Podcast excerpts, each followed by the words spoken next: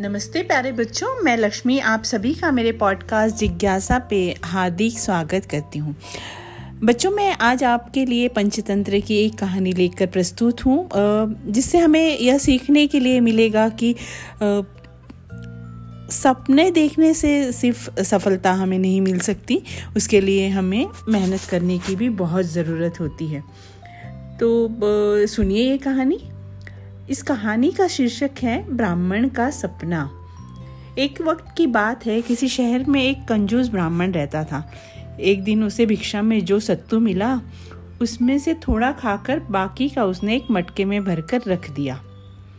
फिर उसने उस मटके को खूटी से टांग दिया और पास में ही खाट डालकर सो गया। सोते सोते वह सपनों की अनोखी दुनिया में गया और विचित्र कल्पनाएँ करने लगा। वह सोचने लगा कि जब शहर में अकाल पड़ेगा तो सत्तू का दाम सौ रुपये हो जाएगा। मैं सत्तू बेचकर बकरियाँ खरीद लूँगा। बाद में इन बकरियों को बेचकर गाय खरीद लूँगा और इसके बाद भैंस और घोड़े भी खरीद लूँगा। कंजूस ब्राह्मण कल्पनाओं की विचित्र दुनिया में पूरी तरह खो चुका था।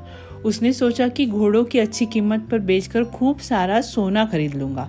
फिर सोने के अच्छे दाम पर बेचकर बड़ा सा घर बनाऊँगा। मेरी संपत्ति को देखकर कोई भी अपनी बेटी की शादी मुझसे करा देगा।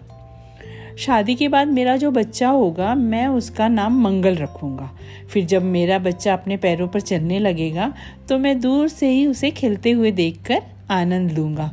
जब बच्चा मुझे परेशान करने लगेगा तो मैं गुस्से में पत्नी को बोलूँगा और कहूँगा कि तुम अपने बच्चे को ठीक से संभाल भी नहीं सकती और वह घर के काम में व्यस्त होगी और मेरी बात का पालन नहीं करेगी, तब मैं गुस्से में उठकर उसके पास जाऊँगा और उसके पैर उसे, पैर से ठोकर मारूँगा। ये सारी बात सोचते सोचते ब्राह्मण का पैर ऊपर उठता है और सत्तू से भरे मटके को ठोकर मार देता है, जिससे उसका उसका मटका टूट जाता है। इस तरह सत्तू से भरे मटके के साथ ही कंजूस ब्राह्मण का सपना भी चकनाचूर हो जाता है।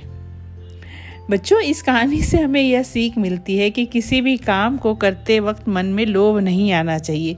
लोभ का फल कभी भी मीठा नहीं होता। आप सपने ज़रूर देखिए, लेकिन उस सपने को पूरा करने के लिए उस सपने को सफल होने के लिए आपको मेहनत करना होगा, इसका भी आपने पूरा ध्यान रखना चाहिए।